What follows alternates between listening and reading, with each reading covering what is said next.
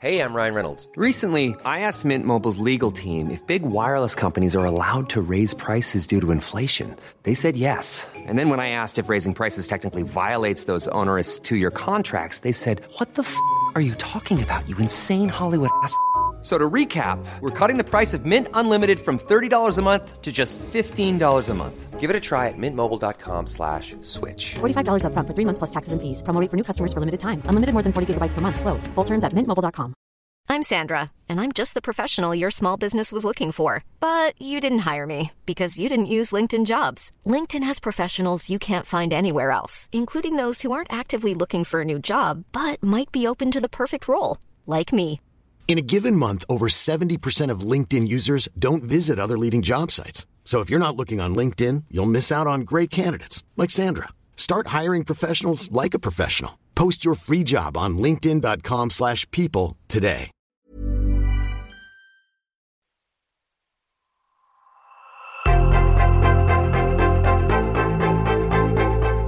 Varje dag äter jag lunch med en spännande person som jag aldrig tidigare har träffat. Jag äter mina luncher på Strand Hotel i Stockholm och de här mötena ger mig en massa inspiration och en massa nya idéer. Det där vill jag dela med mig av och i den här podden så får du möta några av alla de kreatörer som är med och skapar det nya näringslivet. Är du nyfiken på vem jag lunchar med varje dag så följ mig på Ulfs lunch på Instagram. Jag bjuder på lunchen, du på idéerna. Snart kanske vi ses på en lunch.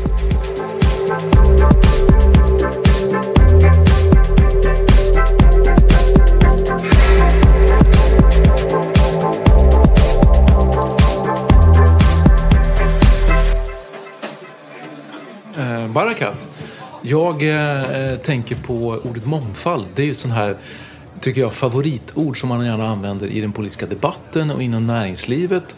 Och jag tänkte att vi skulle mm, prata om vad det där verkligen innebär och liksom så här kavla upp ärmarna i den här podden.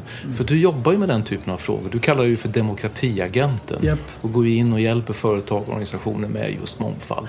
Så var, var, var ska vi börja någonstans? Vad, vad, vad tänker du med när du hör ordet mångfald? Alltså det är verkligen den eviga frågan. Det är vart börjar vi? Ja. Och eh, jag delar ju verkligen din observation att eh, det har blivit lite av ett allt i allo, eh, allt i allo begrepp som, som, som används titt som tätt, eh, hipp som happ. Eh, och eh, just där tror jag faran ligger också med mångfaldsbegreppet att den har kommit att betyda allt och ingenting i någon mening. Eh, och vi jobbar ju väldigt mycket med att försöka bena ut och definiera begreppet. Vad menar vi med mångfald? Eh, vad är det exakt vi pratar om?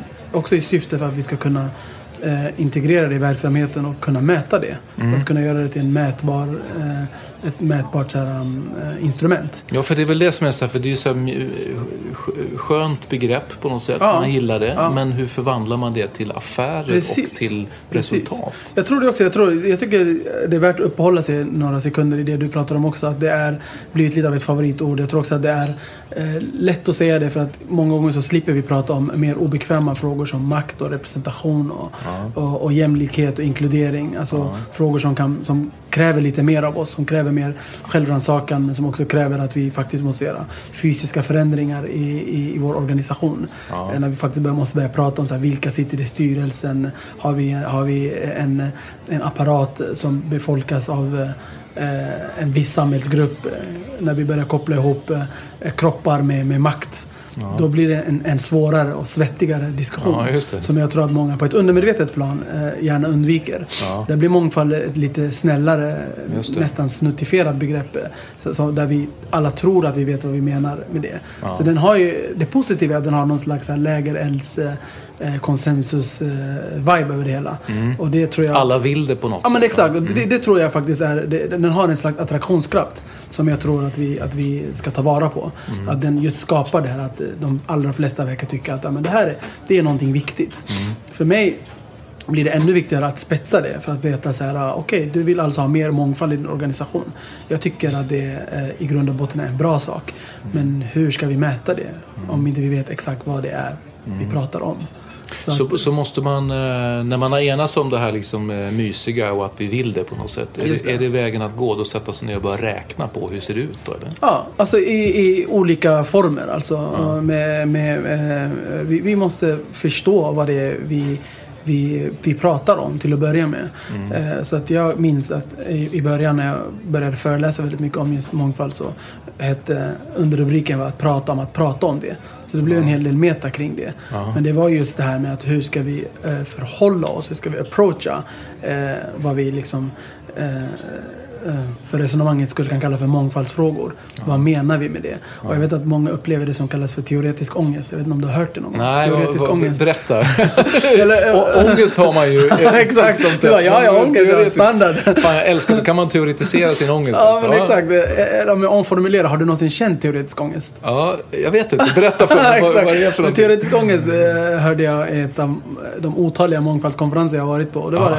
en, eh, en ledande kulturchef eh, chef som, som pratade om att vi måste komma över vår teoretiska ångest. Mm. Eh, eh, och eh, för att liksom faktiskt börja jobba med de här frågorna. Alltså teoretisk ångest kan definieras som någon slags ängslan eller rädslan för att säga fel och göra fel och få kritik. Mm. Vilket ord ska jag använda? Just det. Kan man kalla det för invandrare? Exakt. Eller blir det fel? Klockrent, exakt. Mm. Just den känslan som, som du. Och jag tror att eh, när jag är ute och föreläser brukar jag alltid fråga hur många har hört ordet. Då är det inte så många. Så frågar jag hur många har känt det. Då är det betydligt fler människor som räcker upp handen. Och jag tror att vi alla känner igen oss i den känslan. Till exempel jag när jag ska prata om säg HBTQ eh, eller ska prata om, om eh, jämställdhet utifrån kön. Då kan jag också känna en viss teoretisk ångest. För, alltså, min intention är god. Jag vill inte eh, trampa någon på tårna. Jag vill inte säga saker som är sårande eller kränkande eller diskriminerande. Och det gör mig lite mer, eh, också för att jag inte bär på de erfarenheterna själv.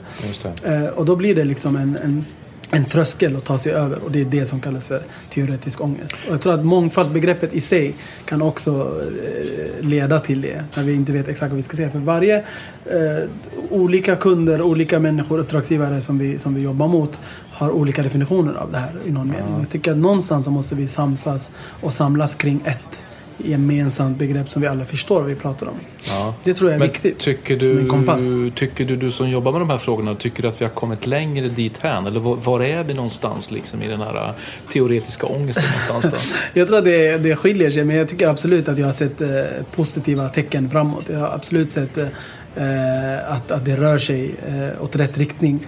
Eh, och att fler och fler är intresserade just av att, eh, i brist på bättre ord, operationalisera begreppet. Ja. Att kunna liksom integrera det i verksamheten, men att kunna jobba med mångfald på ett professionellt sätt. Ja. Alltså att kunna förstå att här, 2020 är vi här och 2035 vill vi vara här. Ja. För att kunna eh, vita det så måste vi ta fram någon form av mätindex. Ja. Som man gör inom jämställdhet till exempel. Man har Ja, jämställdhetsintegrering, man har jämställdhetsdata. Det saknar vi i, i stora drag när det kommer till, till eh, mångfald på andra grunder än kön Ja. idag. Eh, och det finns ju en, en rörelse mot det. Till exempel en diskussion om jämlikhetsdata och så vidare. Vi är inte riktigt där än men jag, jag, jag, vi strävar absolut mot att komma till den, till den punkten. Men det kanske, finns en, det kanske finns en ångest, det kan jag ju känna själv lite grann så här att, att, så att klassificera människor utifrån kön, etnicitet, sexuell läggning. Det känns lite så här att man buntar ihop personer på Mm. Verkligen. ett sätt som känns lite så här, men herregud, vi är ju, vi är ju så mycket mer än bara det liksom. Men, Mm. Men det är kanske svårt, det är svårt att komma åt den här frågan utan att göra det, eller?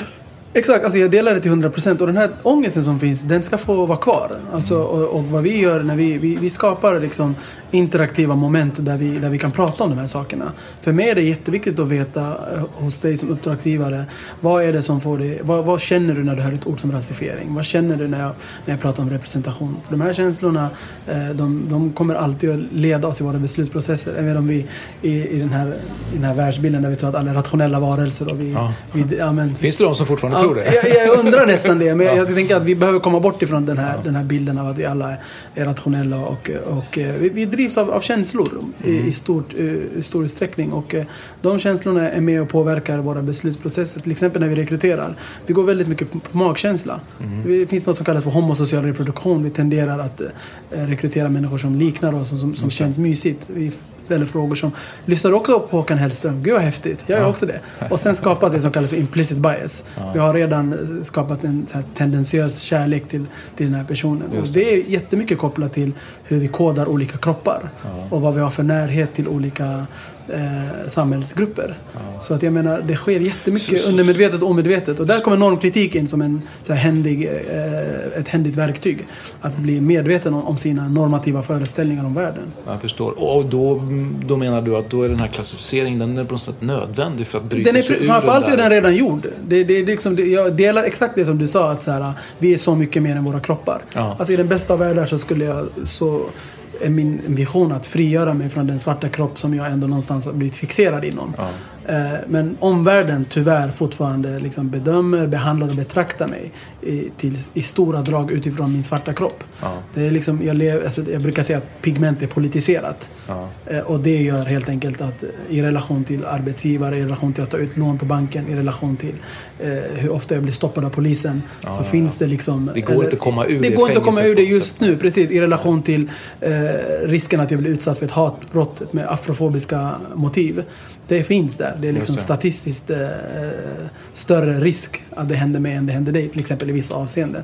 Och på samma sätt som det är för mig att jag har eh, manliga heteronormativa privilegier. Jag löper ingen som helst risk att bli utsatt för ett homofobiskt hatbrott. Därför att jag tillhör den, den normen. Jag kan tryggt gå hand i hand med min partner utan att vara orolig för blickar, eh, för, eh, för eh, gliringar eller för misshandel. Eller i, i, i värsta eh, fallet bli mördad på grund av min sexualitet. Och samma sak i egenskap av mitt kön så är jag liksom socialt privilegierad. Vare sig jag vill det eller inte. Eh, och det måste vi förstå innan vi så lättvindigt eh, eh, liksom skjuter bort de här tankarna om att vi behöver titta på kategorier. Alltså vi tittar på kategorier för att vi ska förstå hur kategorier påverkar människors livsvillkor. När du har fått den insikten då kan du börja vidta åtgärder. Det är egentligen det det handlar om. Man ska alltid vara försiktig med kategorier, det är sagt. Men du, jag, jag funderar på, för, för det finns ju en annan, eh, när man pratar om mångfald så finns det ju, det finns ju något så här, men det är skönt, så här, det, det är klart vi ska skapa en mångfald och det, allting blir mycket bättre om vi skapar heterogena grupper och sådär. Men faktum är ju också att det är jävligt jobbigt ibland, eller hur, med mångfald. Alltså så här, folk tycker en massa olika saker, varför kan vi inte bara liksom enas? Alltså, försvinner det lite grann i den här debatten tycker du? Eller liksom, hur jobbigt är det att, att jobba med mångfald? Jag tycker generellt nyanser försvinner i den här debatten. Alltså, eh, som många gånger ser ut som ett skyttegravskrig. Däremot de här konversationerna som man har bortom Twitter. de är annorlunda. Där, där har jag liksom massvis med spännande konversationer som vi har här. Du och jag till exempel. De här, den här typen av samtal har jag mest hela tiden. Och jag vill att det, det synliggörs mer. Alltså, eh, där vi faktiskt pratar om hur gör vi. Alltså huret har blivit mer aktuellt nu än vad det var för bara tio år sedan. Hur arbetar Just vi med mångfald Och inte bara att vi ska göra Exakt, eller om. Alltså det var en lång period när vi diskuterade huruvida det här var faktiskt ett problem. Eh, eller eh, vi var inte överens om att nu, nu börjar det sakta förskjutas mot att eh, jobba mer med metoder och eh, huret. Hur gör vi det här? Eh, och, och så är det, jag, har sett en viss forskning som, som visar att eh, den, den första tiden när vi, när vi har blandade grupper så kan det uppstå en viss friktion av den enkla anledningen att ett, ett, de här normativa rummen störs. Eh, det räcker, jag pratade med en, med, en, med en kund häromdagen som berättade om att de har en person som bara pratar engelska. Och det räckte för att det skulle skapa en viss eh, friktionsyta. Eh, och att det måste ändå hanteras. Det är det som kallas för diversity management. det vill säga okej. att vi hanterar, eh, inte så mycket olikheter utan vi hanterar de olikheter som är kopplade till ojämlikheter. Eh, och, eh, så, att, så att vi är på den punkten när vi behöver börja hantera det. Men jag tror också att man ska skicka ut en, eh, jag vill gärna skicka ut ett upp, uppmuntrande ord till de som ändå hamnat på den nivån där man har rätt så blandade eh, grupper. Ja, det är lite, kan vara lite stökigt i början. Men att utgå ifrån att om man väl har kommit över en så visar forskning som visar att blandade grupper eh, har högre innovationshöjd, är bättre eh, Så, en, så en, en uppmaning till er lyssnare så här, Ja. som är i detta. Bit ihop. Det, Bit kommer, ihop. Att, det kommer att bli bättre. Absolut. Och sen generellt, förändring är en seglivad, jobbig eh, eh, process som, som är liksom det sker inte över en natt eller Nej. en handvändning utan det är lite... Men är det till och med så att när man, när man börjar jobba med de här frågorna att man behöver så prata om att det kommer att bli jobbigt nu Ja, ett tag innan det liksom blir bättre? Ja, jag tror, att det, jag tror att det är viktigt att, eh, att, att förstå att de här känslorna får finnas där. Att det, är, det, det, det, alltså det är alltid svettigt när du ska organisationsförändringar. Jag har jobbat med kunder som är mitt i organisationsförändringar. Det är jobbigt. Många tycker olika om det. Vissa hatar det, andra älskar det. Eh, och eh, att, att förändra alltså på individuellt plan, på institutionellt plan, är alltid en, en, en så här tråkig affär. Så det ska vi ha med oss. Så att det, det, är generellt lite så. så jag- ut en uppmaning är att så här, bit igenom, ta igenom det här stålbadet och sen kommer det att bli bättre. Som jag sa innan, högre innovationshöjd, eh, blandade grupper är, och det här säger egentligen sig själv, det är sunt förnuft, är bättre rustade att hantera dagens komplexitet. Eh, du ökar eh, chanserna att du kan nå ut till fler målgrupper. Har du fler perspektiv, fler erfarenheter så har du också så här, fler ögon som kan se på världen. Utan att för den skull essentialisera kroppar. Det betyder inte att om du tar in en person som är svart, att den personen tar med sig en uppsättning svarta erfarenheter. Utan vi är alla individer med individuella variationer, givetvis.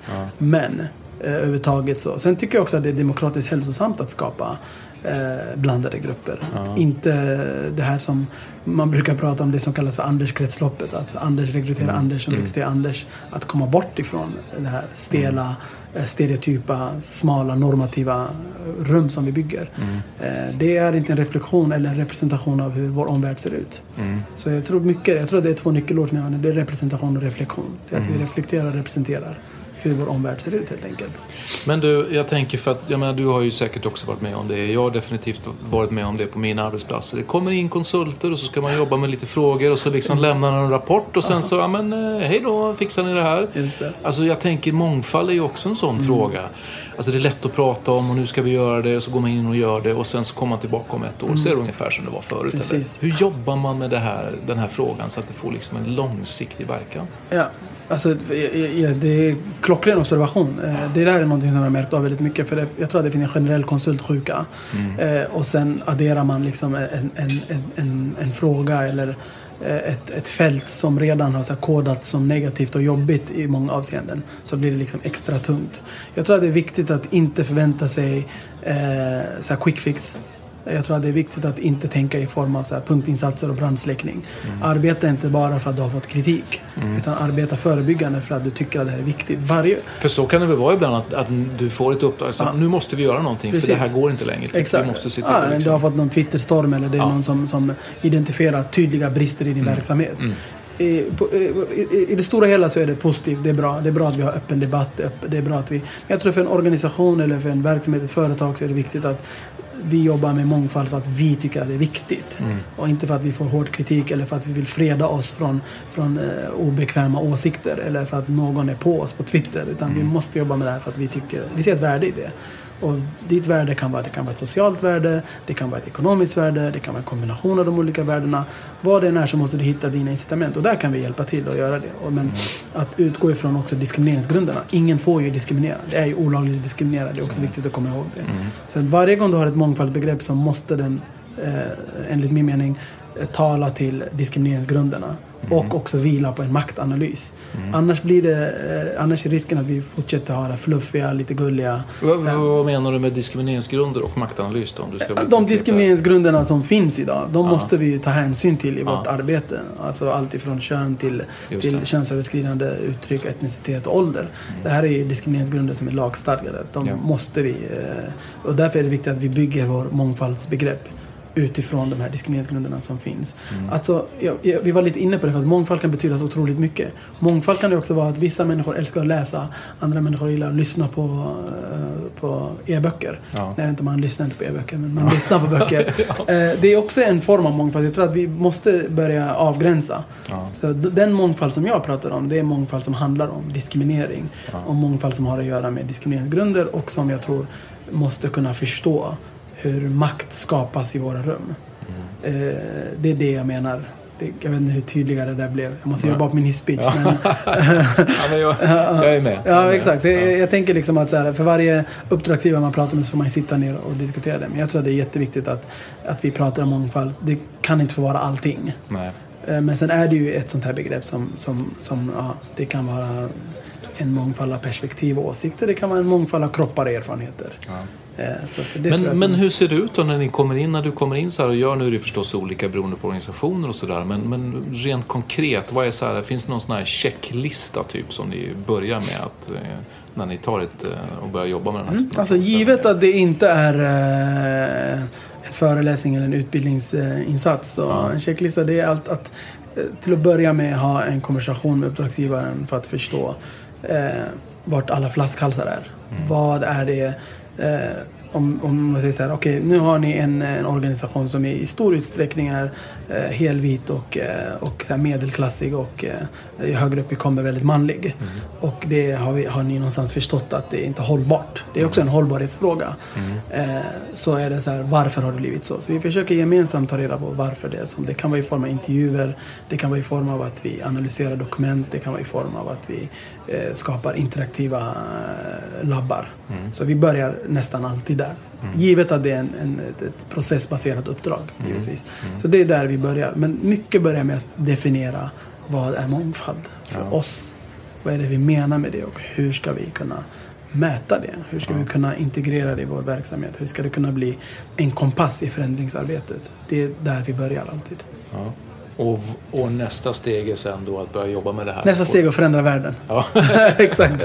Eh, och- och Det är den lätt- det är den lätta Det är den delen. lätta delen, precis. Eh, Och, eh, och, och nästa steg är... Jag tror att det är viktigt för oss att vi jobbar väldigt mycket med att vi gör det tillsammans med, med uppdragsgivaren. Och, och vi jobbar väldigt mycket med så kallade agila öppna processer. Och det är att vi, vi som vi var inne på innan, vi vill inte skapa pappersprodukter. Vi vi vill inte komma in och så säger vi så här, vi ska intervjua så här många människor, vi ska göra en sån här utbildning och sen ska ni få en leverans av oss. Det är alldeles för enkelspårigt och dessutom så är det för, för, eh, det är för monologt. Det, det måste bygga på, på dialog. Vi måste förstå. En grej som vi har börjat med till exempel, vi har tagit fram något som vi kallar för mångfald, mångfalds helpdesk. Det betyder att här, vi är med under processen och så kan personal höra av sig till oss med frågor. För jag har märkt att det finns jättemycket frågor som eh, förblir obesvarade. Särskilt om man jobbar utifrån den gamla skolan. Att konsulter kommer in, eh, eh, gör en grej, lämnar rapport och sticker. Eh, Utan vi försöker skapa en delaktighet i processen. Och vi håller också på att utveckla en, en chatbot nu. Där vi, där vi svarar på, på, på mångfaldsfrågor. Alla frågor som har att göra med Ja, mångfald. en, en slags mångfaldsjour helt enkelt. Exakt så. Ja, Vilket, vilket bra ord. Ja, den den, där får jag låna från dig. Exakt så. En mångfaldsjour. Vi försöker jobba med att vara närvarande och delaktiga i processen och deltagande. Ehm, Vi har till exempel haft eh, situationer där eh, vi har haft det som vi kallar för flytande kompetens när vi har jobbat på redaktioner. Mm. Så, har vi, så har jag funnits där, jag eller någon från teamet har varit omkring. Och så har man kunnat haffa tag i oss. Har man en sån här fråga mig ehm, sticker här. Och så kan man komma fram och säga så här, jag har problem med en, ett program här. Jag är orolig för att det här är en stereotypisk eh, nidbild. Då kan vi sitta och, och, och, och jobba ihop där och, där, där och då. Och så kan man sitta och dryfta det där över en kaffe helt enkelt. Ja, herregud. Ja. Så, ja, absolut. Vad dricker du för någonting? Jag dricker faktiskt inte kaffe, ironiskt nog. Men jag dricker gärna en kopp te med cashewmjölk. En kopp te med cashewnmjölk? Yes. Ja, strålande. Jag håller mig till cappuccino. Superbra. Ja. Ja, tack för ett bra samtal. Ja, tack.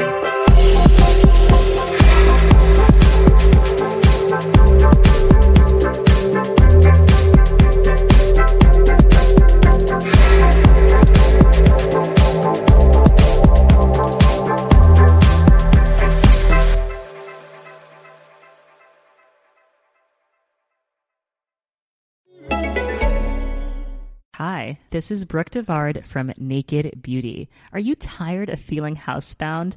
I sure am. Break free with the new Unbound cordless auto curler from Conair.